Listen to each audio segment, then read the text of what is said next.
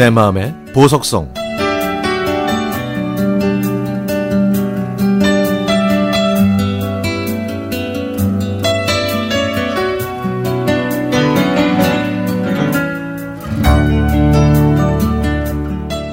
어머니가 과연 못하시는 게 있을까요?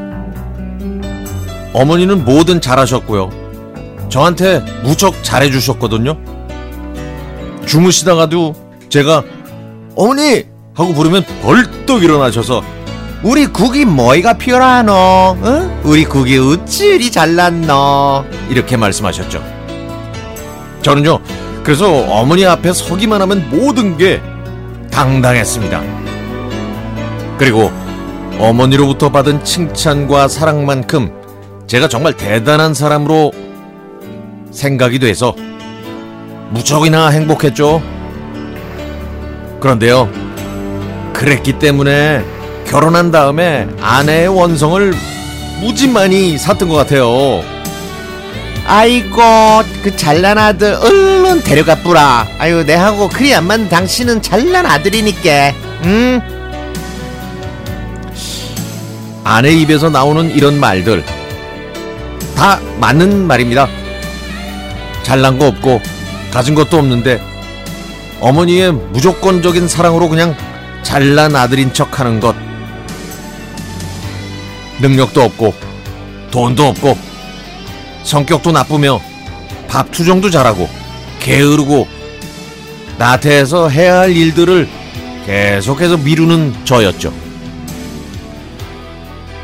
아내의 말이 틀린 건 없지만 저는 그럴 때마다 어머니께 더 다가가서 저의 나약함을 위로받고 덮어주기를 바라게 됐습니다.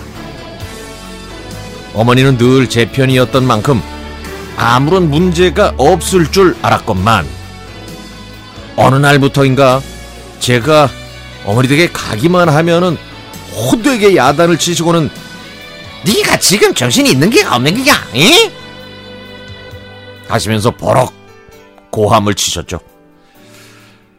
저는 결국 본전도 못 건지고 집으로 돌아와서 아내의 눈치를 살살 살피다가 비로소 결심했습니다.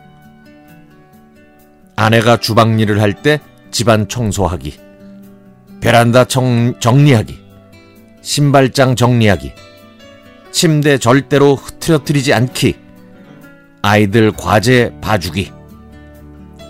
이 중에서 마지막이 제일 힘들었지만 그래도 아이들과 함께 공부했고요. 아이들의 숙제와 등하교도 제가 책임졌습니다. 그랬더니 우리 아내가 달라지기 시작하더라고요. 싱글벙글 웃어주고요. 반찬도 달라졌죠.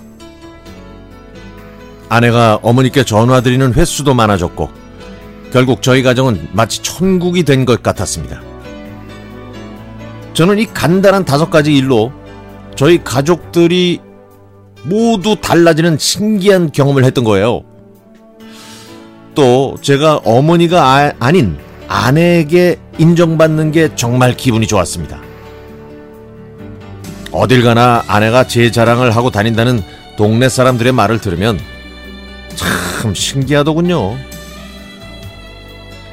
뭐 이제 아이의 과제를 봐주는 일은 없지만 나머지 네 가지 일은 여전히 제 몫입니다. 어머니가 돌아가신 후 저의 텅 빈 마음을 달래준 사람. 어머니 대신 저를 칭찬해주는 아내. 어리석고 부족하며 이기적이었던 저를 성실한 인간으로 바꿔준 사람은 바로 어머니와 아내였습니다.